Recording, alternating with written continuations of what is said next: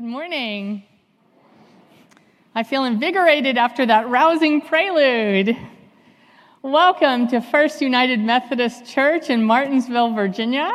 Uh, today is the 11th Sunday after Pentecost, and we are continuing with our Wesleyan theme. So we have Wesley hymns and favorite Wesley scriptures and Wesley prayers, and I'll be sharing my top five of 10 reasons why I am a United Methodist as my sermon today. I encourage you to be thinking about that as well, uh, the top five reasons you are a United Methodist. Let us begin this morning with our call to worship, a prayer of John Wesley. Will you stand as we begin our time of praising God? O Lord, may nothing dwell in my soul but your pure love alone, till my every thought, word, and act be love. Yes, Lord, may your love possess me whole. Amen. Our opening hymn is Jesus, Thy Boundless Love to Me, found in your red hymnals on page 183.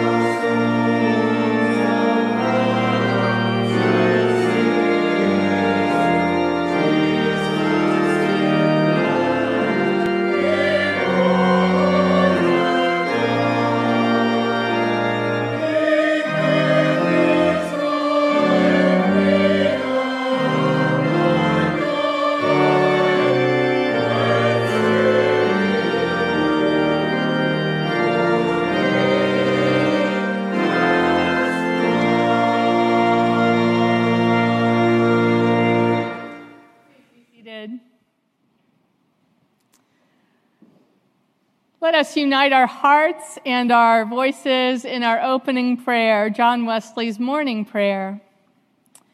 Oh, that we could begin this day in devout meditations, in joy unspeakable, and in blessing and praising Thee, who hast given us such good hope and everlasting consolation. Lift up our minds above all these little things below, which are apt to distract our thoughts, and keep them above till our hearts are fully bent to seek thee every day in the way wherein Jesus hath gone before us. Amen. This morning we have a very special children's sermon and get to welcome our awesome Auntie Jill. Thank you, Jill. Yes, well, g- good morning, everyone. Um, in the spirit of the way that you just sang that opening hymn, I think that Elizabeth was um, had the Spirit move her to ask me to read um, the directions for singing that uh, John Wesley himself wrote, that is included in our hymnals on um, the front pages of Roman numeral page number seven. So while you're finding that, so you can read it along with me like we do in, you know, our Bibles, I want to hear the rustling of those pages while you find that now. I want to also just let you know, give you a little bit of background um, to John and Charles Wesley and their hymnody.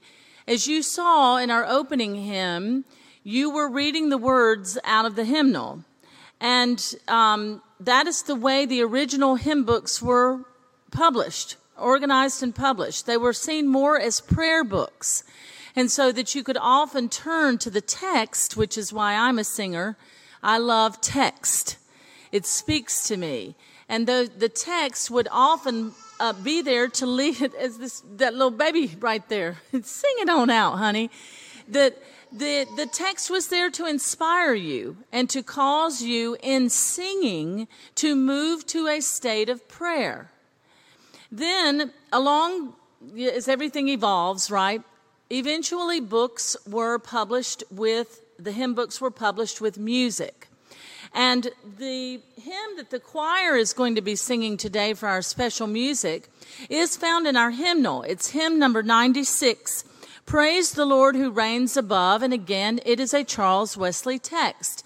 But as you can notice at the bottom of that page, the music is from a collection called the Foundry Collection. And Elizabeth will be talking in her sermon today about John Wesley and his walk to, to becoming a Christian. But John Wesley came to the United States early, really uh, right after, well, right before we became the United States. And he published this Foundry collection um, as an Anglican hymn, hymnal published in colonial America for use in private and public worship.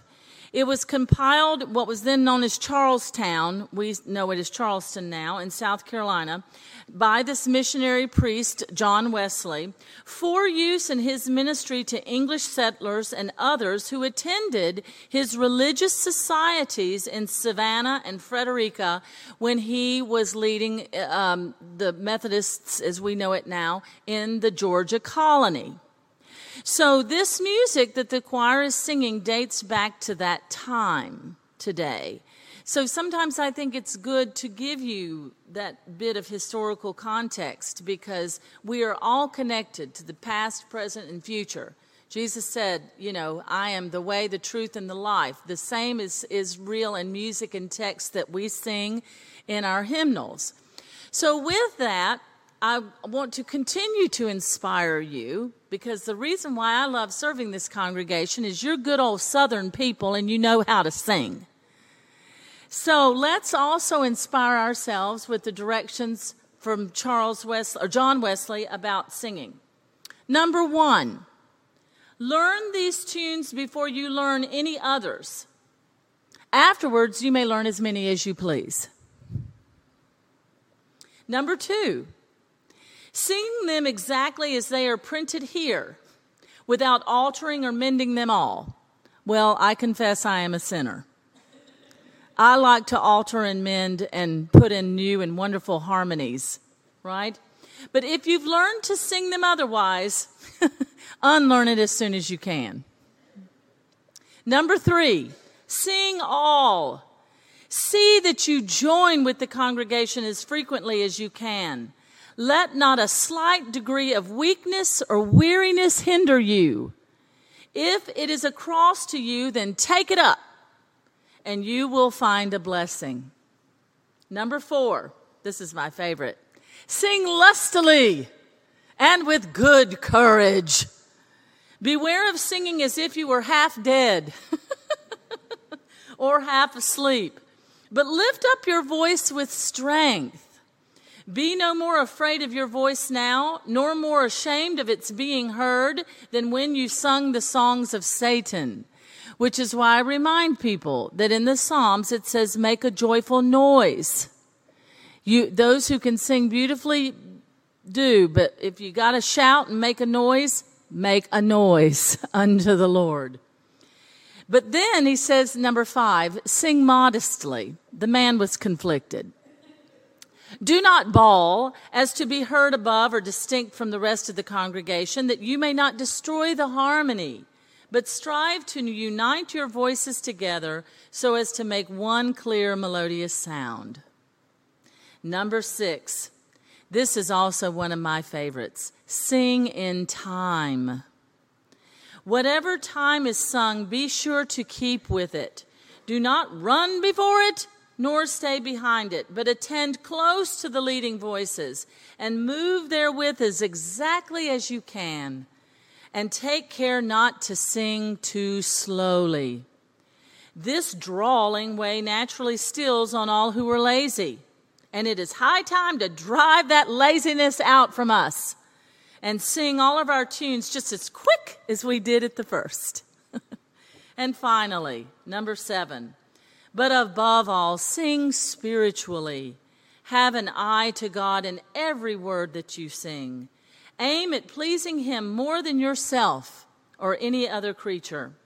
In order to do this, attend strictly to the sense of what you sing and see that your heart is not carried away with the sound, but offered to God continually. So shall your singing be such as the Lord will approve here and reward you when he cometh in the clouds of heaven. And as you can see, this was included in a later edition of John Wesley's Select Hymns of 1761. So let us sing lustfully today. I am singing lustfully because my husband's treatment ends this Thursday. Amen. And yes, he, he and let me tell you, his MRI follow up is on September the 9th. So I want you all to put that down. I want you to be praying because I have claimed that that's that scan is going to be clean, and you will not want to miss worship on September the 12th because I will be singing lustfully and shouting it out with all of you in praise of what the Lord is doing in my husband's life. So, again, I want to thank you, as I have so many times from here, for your prayers, for your support, for your cards, for your gifts, for your food, for your love it is such a blessing to serve you and be a part of this congregation with you. And I know our better days are ahead. Thank you.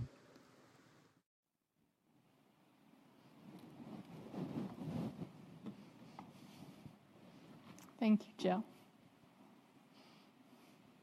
As we prepare to receive God's holy word, let us pray.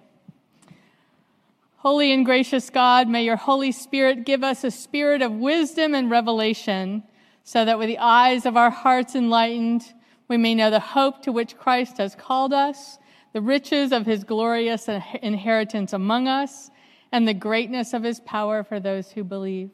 Amen. Our scripture lessons this morning are favorites of John Wesley and texts to which he often referred. Our first text, our New Testament text, is one verse long. It is found in 1 John chapter 4, verse 19.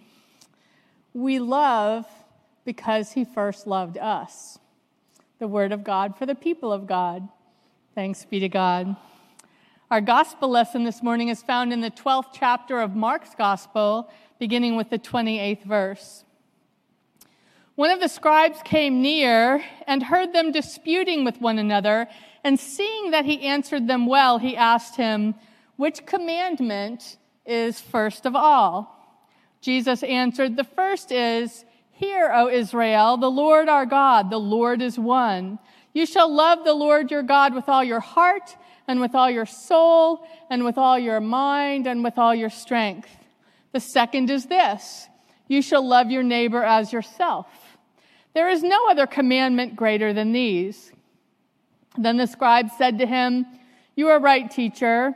You have truly said that he is one, and besides him there is no other. And to love him with all the heart and with all the understanding, with all the strength, and to love one's neighbor as oneself. This is much more important than all whole burnt offerings and sacrifices. When Jesus saw that he answered wisely, he said to him, You are not far from the kingdom of God. After that, no one dared to ask him any question. This is the gospel of our Lord Jesus Christ. Thanks be to God. Amen. I love that conversation ender. After that, no one dared to ask him any question. Well, this morning I am again asking for a point of personal privilege to share, uh, continue sharing my top 10 reasons why I am a United Methodist. Last week I did uh, 6 through 10, and today I'm going to share uh, 1 through 5. So, number 5 is I am a United Methodist because United Methodists are generous people.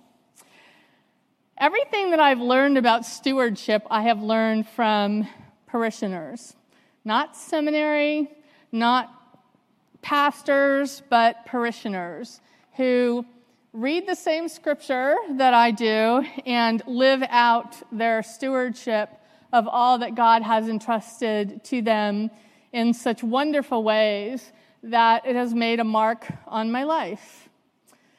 When I um, when I was serving at First United Methodist Church in Charlottesville, the second church that I served, there was a woman in my congregation named Margaret who uh, told me a story about something that happened early in her in her married life. Uh, she and her husband had two small boys. She was working very, very, very part time. He was in the army, and money was tight. And at that time, they had a district superintendent uh, in Charlottesville who uh, was very unusual. Uh, this was a district superintendent who, in, in one of his appointments, was actually the mayor of the town as well as the pastor. And um, as a district superintendent, he used to like to come around to churches and give people the opportunity to do things that were quite challenging. If he called you and said, I'd, li- I'd like to give you the opportunity to serve on the district finance committee or whatever. You knew it was going to be a lot of work, but that's how we always couched it. Um, I'm going to give you the opportunity. Well, at that time in Charlottesville, they were just building a huge mall. And there was a parcel of land next to the mall and no United Methodist Church anywhere near it. So uh, the the district trustees wanted to buy that parcel of land and build a church on it called Aldersgate United Methodist Church. And so the district superintendent came around to all the churches, including First Church, and he said this I just want to give you an opportunity. I only want to talk this morning to people who tithe. I only want to talk this morning to people who already give 10% of their income. And I just want to offer you the opportunity to give 20% of your income for the next three years so that we can build Aldersgate United Methodist Church. And Margaret leaned over and said to her husband, We're doing that. And he leaned back and he said, No, we are not. Um, but he said it in a way that is both unprintable and unspeakable, so I can't actually quote him. Um, um, and she said, Yes, we are. I don't care if we have to eat beans and franks for, for three years, we are doing this. And they did. Um, and it made, a, it made a mark on their, their early life together. Um, I, I, just learned a story from someone in our congregation th- this week.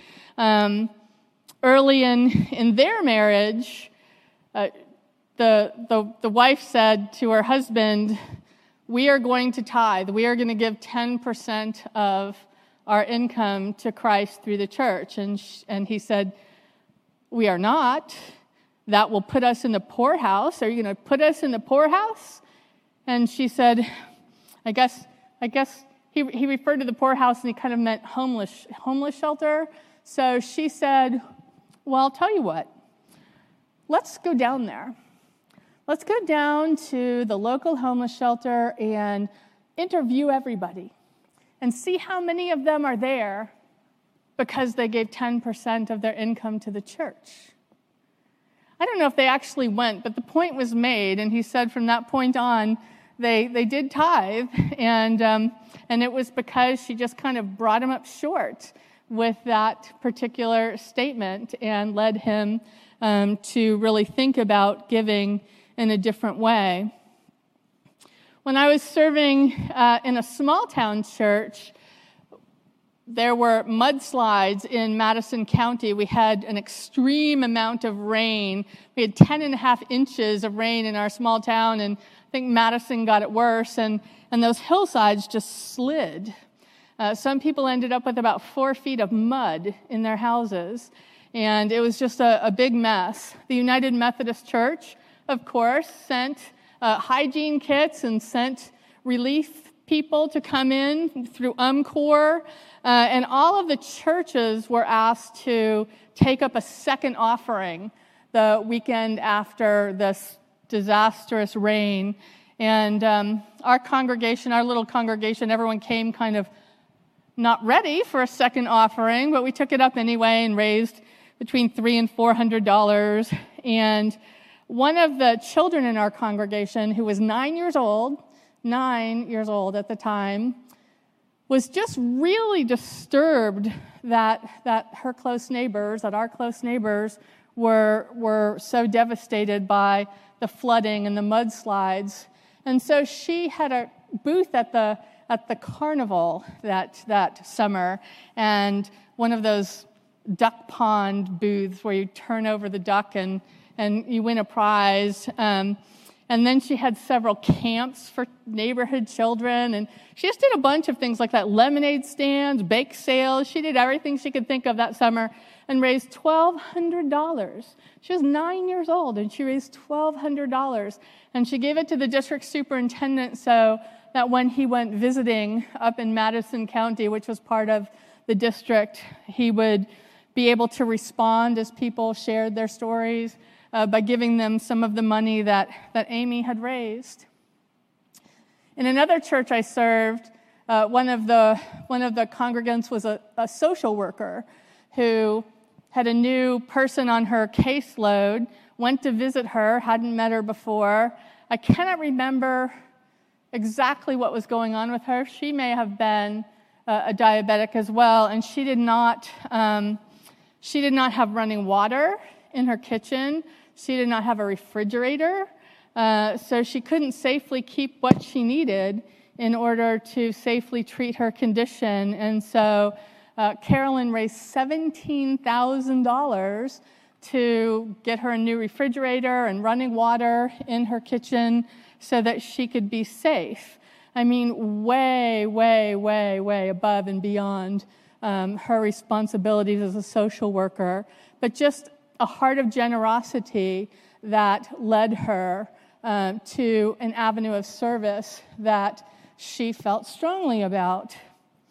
In when we had Hurricane Katrina, Time magazine put a list of the top 10 organizations uh, that gave money for Katrina, and the United Methodist Church was in the top 10 and the only church in the top 10. Uh, United Methodist gave $62 million for relief efforts. So, United Methodists are generous people, and it shows. And over the years uh, that I have been in ministry, I have been very touched by how generous people have been. Um, it's just something I think about a, a lot. Um, every time I come into a beautiful church sanctuary like this one, I mean, wow, this is a beautiful sanctuary. And I just have to think of everybody who sacrificed to make the building of this entire facility, this sanctuary, and our education building, and our chapel, and our, our warehouse uh, where we have our Uptown Ministry Center, all the sacrifice that went into making it possible for us to easily gather to worship God, and what it means to not only uh, honor that sacrifice and that generosity, but to honor that generosity and sacrifice because it was important to them that succeeding generations be able to praise and worship God. I feel that in my bones every time I walk in here. Number four, I am a United Methodist because United Methodists are known for mission. We all want our lives to mean something. We all want to give our lives for something that will outlive us. We all want to leave a legacy. United Methodist mission is one of the ways that, that we do that. The United Methodist Church is, is, as a denomination, so knit together for the purposes of mission that it is astounding. Uh, the things that we do in mission, one church could never do. But when we come together, we're able to do huge things, build economies of scale, develop partnerships, and uh, currently we have 80 hospitals in the United Methodist, I mean, in the United States. We have child care centers, we have universities, we have nursing and retirement homes. And then abroad in 163 countries, we have hospitals, we have schools and clinics and universities and well water projects and missionaries and relief efforts. In 163 countries, that's astonishing. If we see something on the news and we think, I sure hope somebody is helping those people, we can almost always be assured that the United Methodist Church is there in mission already. Uh, a most recent example do you remember the collapse of the, the condo in Florida that uh, killed many people and displaced many people? The United Methodist Church was right there offering counseling, offering housing services, and will be there until the job is done. We have the reputation of coming in first and staying until the job is done, um, even if that is years and years out. One of the um, most interesting times I had in ministry was when I, I did a wedding for two people who were in the State Department. And I was pretty intimidated because everybody who was a guest at that wedding was from the State Department. And so at the rehearsal dinner and at the reception, I was really nervous as I anticipated being with them about, you know, what on earth was I going to talk about? But interestingly, they all wanted to talk with me. They all wanted to tell me about United Methodist missionary mission and relief efforts that they had seen in play all over the world. It was so enheartening. I wish I could have I wish I could have filmed them and saved that forever. It was just, it was so moving. In the United Methodist Church, we have apportionments. And some people hear that word and they just think it's like taxes, but it isn't. Apportionments help us to give our money. If we were to just give our money and designate it, well, I want it to go exactly for this, we wouldn't be letting go of it. We wouldn't be be trusting God with it. Um, when we give to our apportionments, we don't actually have a lot of control about how those monies are spent. We just know that the United Methodist Church is doing huge and amazing things throughout the world. And um, because the United Methodist Church does not spend money on promotion because it spends all of that money on what it is supposed to be spent on. It really is up to us to stay, stay abreast of what, is, what, what that money is being used for. And two ways that you can do that, the easiest ways, are to uh, log on to two different websites umcnow.org, excuse me, dot .com, and umc.com. And those have just wonderful articles about what the United Methodist Church is doing here and abroad. Also, once a year in March, we take up an offering called One Great Hour of Sharing. That offering pays all of the overhead for our relief efforts. So, if there were a tornado someplace in Virginia and there was an ask for, for mission funds to help rebuild, 100% of the funds that came in would go for rebuilding. It would go for actually helping people because the overhead of all of our relief efforts is paid for by that denomination wide offering in March. My number three reason for being a United Methodist is because we believe that prayer changes things. Someone says that prayer is the world's greatest wireless connection. It is. When John Wesley would have a really difficult day ahead, a day where he was going to be traveling a long way, a day when his schedule was packed, instead of giving up his devotional time so that he could get a few more hours of sleep, he would get up at four o'clock in the morning to fortify himself with conversation with God. There were things that were indispensable, and his prayer time was one of those things. Prayer is important because prayer puts hope into play.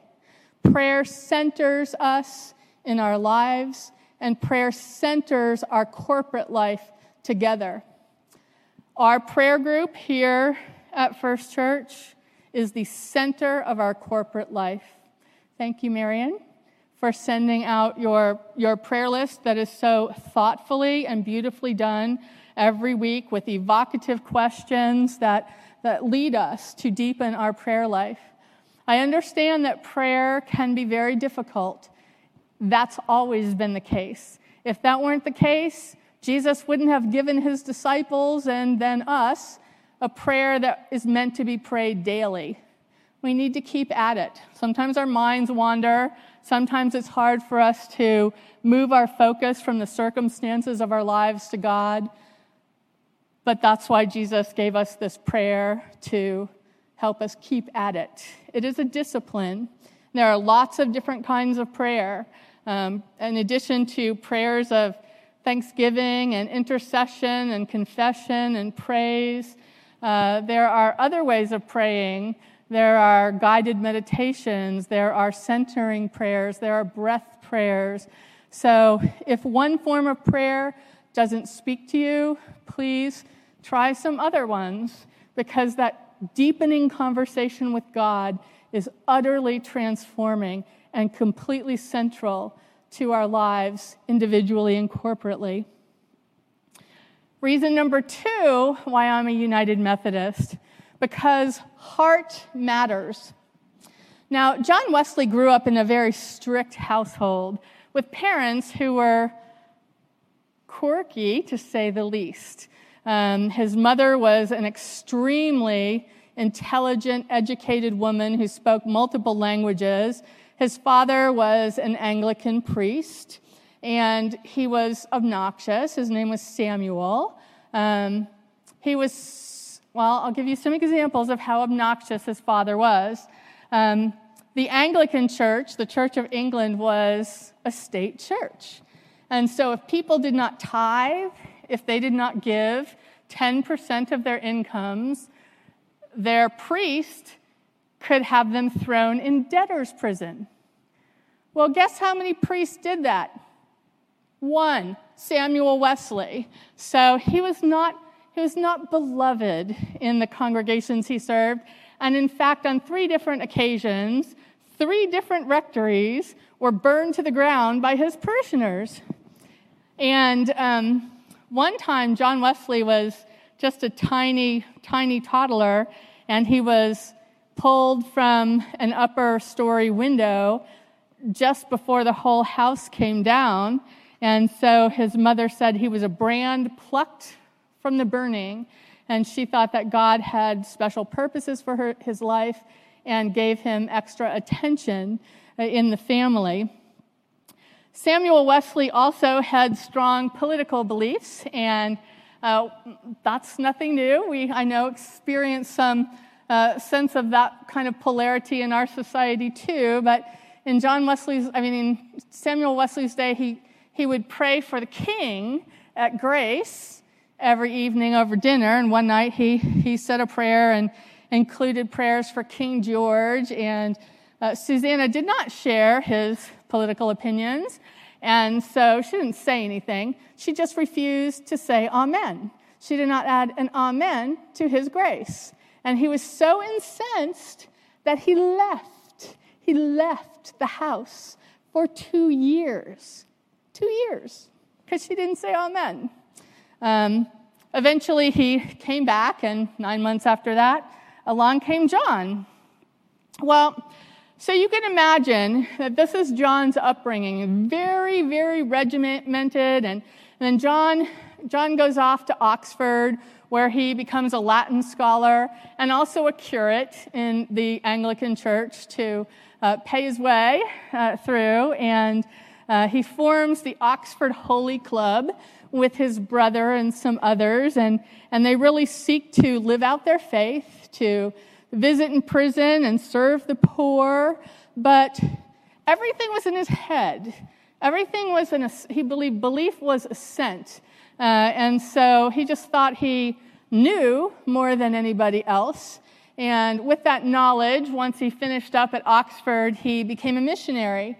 And he went to Georgia, came to Georgia here in the, in the States. And his intent was to, as someone who knew better than everybody else, convert the savages. That's what he said he was going to do. He's going to convert the savages. And, and he got here, and he didn't find any savages. He found pioneer people working hard to make a living off of the land and um, got himself into some trouble. He fell in love with a woman named Sophia Hopkey. He was her Latin tutor, and uh, he would not commit to her. So she ends up uh, marrying a lawyer. And after she gets married and comes back from her honeymoon, she and her husband come up to receive communion, and John Wesley will not serve them. So, as I said, her husband was a lawyer who didn't take kindly to that. And so suddenly John found himself under a 10 or 11 count indictment and decides that it's better to leave town than, than face the judge. So he, uh, he leaves town, and on his way back to England, he's on a boat where there's a terrible storm. And in the, the belly of the boat, there's a group of Moravi- Moravians, about 30 of them, who uh, are singing and praying and are just completely unperturbed, undisturbed by the storm.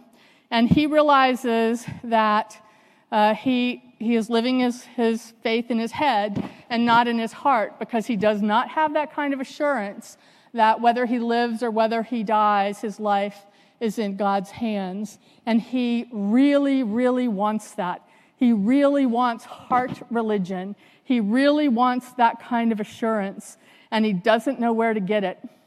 So when he gets back to England safely, he goes to visit the Moravians. He goes to visit uh, a number of, of different a number of different uh, faithful people, and he is on Aldersgate Street, and someone at a Bible study is reading Luther's preface to the book of Romans, and suddenly he just has this, this overwhelming sense that his heart has been strangely warmed, and he realizes that that's that's what has been missing. Before that, he said, I was an almost Christian who followed all the rules. After that, he had a, a head to heart journey that filled his life in a new way. And he wanted to share that passionately with other people.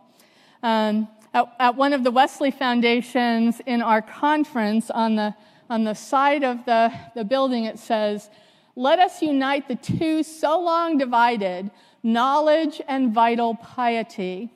That was important to John Wesley, not that we discount our intellect, but that we take our intellect seriously and beside it uh, recognize uh, vital piety, recognize our faith and the ability to put all that we know and all that we are in service to God.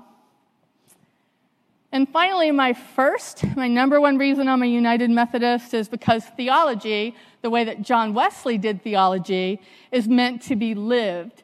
John Wesley called theology practical divinity. Wesley, Wesley believed that we were saved by grace and that we were called to do good works, not to earn God's grace, but to say thank you to God as we move toward Christian maturity. He firmly believed that theology wasn't something just in your head, but also how to live your life in Christ. And he was very disturbed that people would come to church on Sunday and act piously and, and, and, and, and you know, speak as if the intention of their lives was, was faith. And then the next day, and the day after that, and the day after that, go back to home, back to, back to work, and in no way act like a Christian. So he started groups called the societies, and they were subdivided into groups called bands and classes. And those societies met every single day, and people were supposed to be held accountable in those groups to live out their faith, to work out their salvation, he said, in fear and trembling, but to be intentional every single day about how they lived their faith. And John Wesley never meant to form a new denomination, but the societies became such a powerful way of, of people living their faith that it became unavoidable. Um, eventually, he had to form a, a new denomination and, um, and create leaders for that denomination, but it wasn't his intent. His intent was just to have people live their theology every single day of their lives in an intentional way. Now, in closing, I, um, I wanted to just talk briefly about ministry. When one is in ordained ministry, in, in some denominations, ordination is, uh, is sacrament. In our denomination, we have two sacraments baptism and Holy Communion. And we believe that ordination is a way that some people live out their baptisms. So it is uh, connected to that sacrament and not a sacrament in and of itself. There are days when uh, ministry is, you know, meetings and paperwork, and there are days when ministry takes me to places that I um, probably wouldn't want to go. I remember when I was 30, uh, I was talking with friends with whom I graduated from, from university with, and, and, um, and they were telling me, they were like, I've never been to a funeral. I've never been to a nursing home. I, I've, never, I've never seen anyone die. I've never met anybody with AIDS. I've never been to a prison. And I thought, I'm the oldest 30 year old in the world because that has been uh, the substance of my week. Um, but it's a privilege, and I know that. I know that I am invited to be with people at extremely intimate times in their lives. I am able to be with people uh, in times of birth and sometimes before. Uh, I got to go with one of my parishioners to her sonogram to see her twins before they came into the world, and then and then I was able to baptize them, which was such a blessing. I'm with people at the beginning of their marriages, sometimes sadly also at the end. I am with people at times of illness, with people at times of death. I've had scary times in emergency rooms and grace filled times like baptisms and, and offering the elements of communion, anniversary celebrations, table fellowship, home blessings, animal blessings. Um, and it's sometimes sad and it's sometimes joyful, but it's always a privilege, always a privilege. Um, I, I shared with Jill that um, one of the things that I do when I drive home from, from seeing my dad each week is I, I have blessing time and I spend five hours blessing everyone I can think of. I start with my family, people who are alive and people who have, who have gone on before into the church eternal.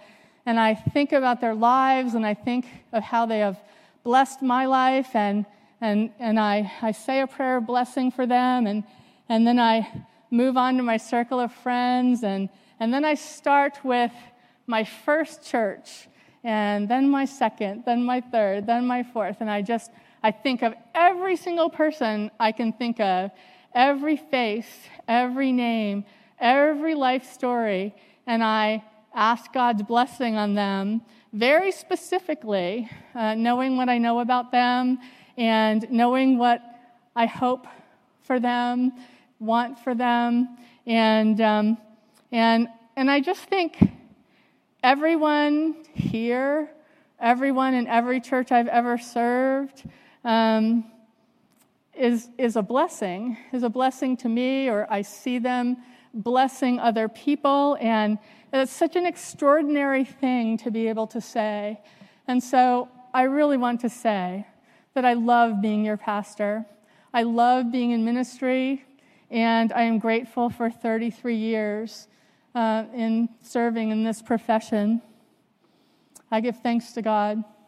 Amen.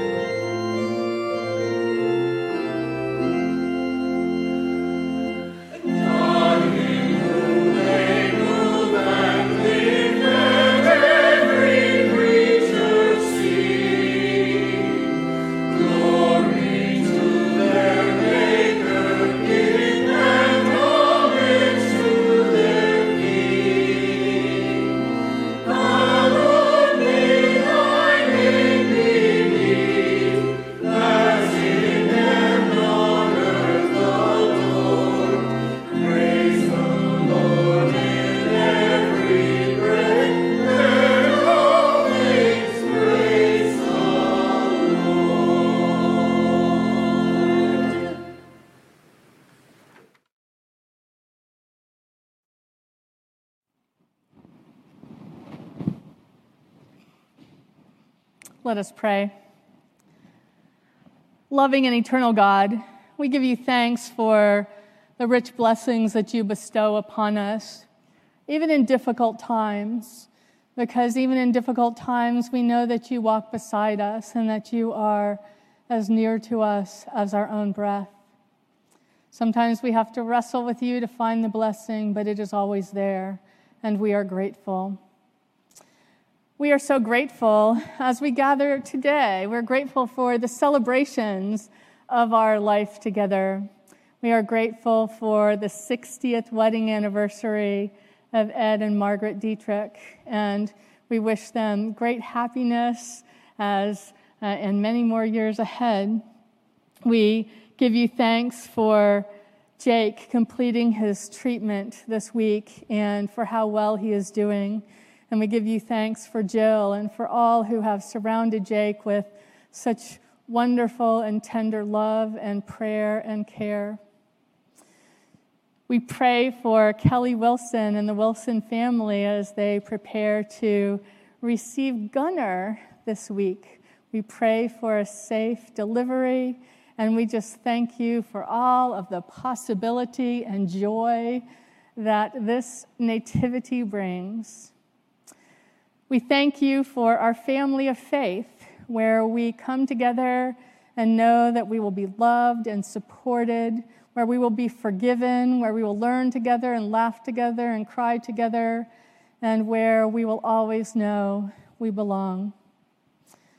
We are deeply fortunate, and we live out of that sense of blessing. All of these things we pray in your holy name, Lord, now as you taught us. Our Father, who art in heaven, hallowed be thy name. Thy kingdom come, thy will be done, on earth as it is in heaven. Give us this day our daily bread, and forgive us our trespasses, as we forgive those who trespass against us. And lead us not into temptation, but deliver us from evil. For thine is the kingdom, the power, and the glory forever. Amen. Will you please stand and affirm your faith with the Apostles' Creed? I believe in God the Father Almighty, maker of heaven and earth, and in Jesus Christ, his only Son, our Lord, who was conceived by the Holy Spirit, born of the Virgin Mary, suffered under Pontius Pilate, was crucified, dead, and buried. The third day he rose from the dead. He ascended into heaven and sitteth at the right hand of God the Father Almighty. From thence he shall come again to judge the quick and the dead. I believe in the Holy Spirit, the holy Catholic Church, the communion of saints, the forgiveness of sins, the resurrection of the body, and the life everlasting. Amen. Please be seated. Will the ushers please come forward?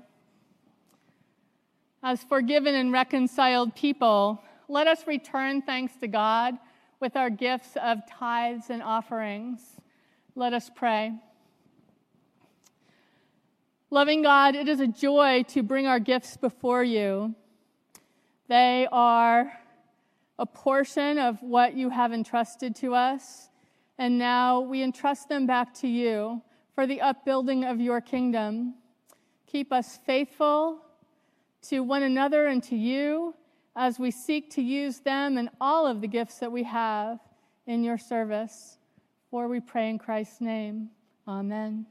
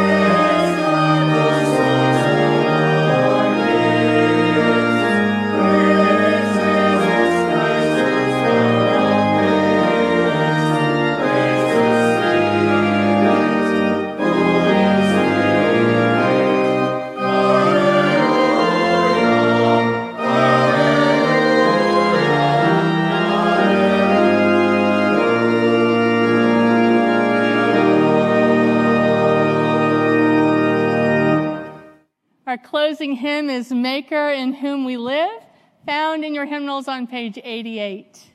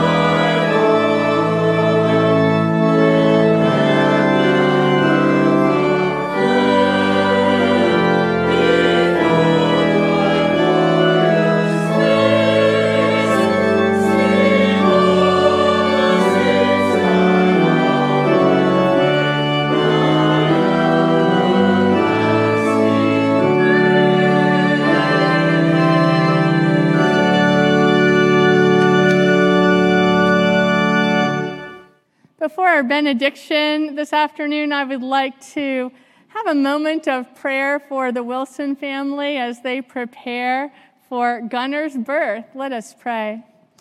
Loving and eternal God, we thank you for the wonderful blessings of birth, and we pray for, for Kelly as she uh, prepares to give birth to Gunner, and we just pray for a safe delivery as the Wilson family moves from being a family of four to a family of five. We are grateful for the loving family that he is being born into, and we are grateful that our community of faith will be enlarged as well. May we surround and support them with love and possibility and strength as we look forward to a wonderful future and a wonderful wonderful family full of love, sharing that love in a way that is deeper and broader than even before.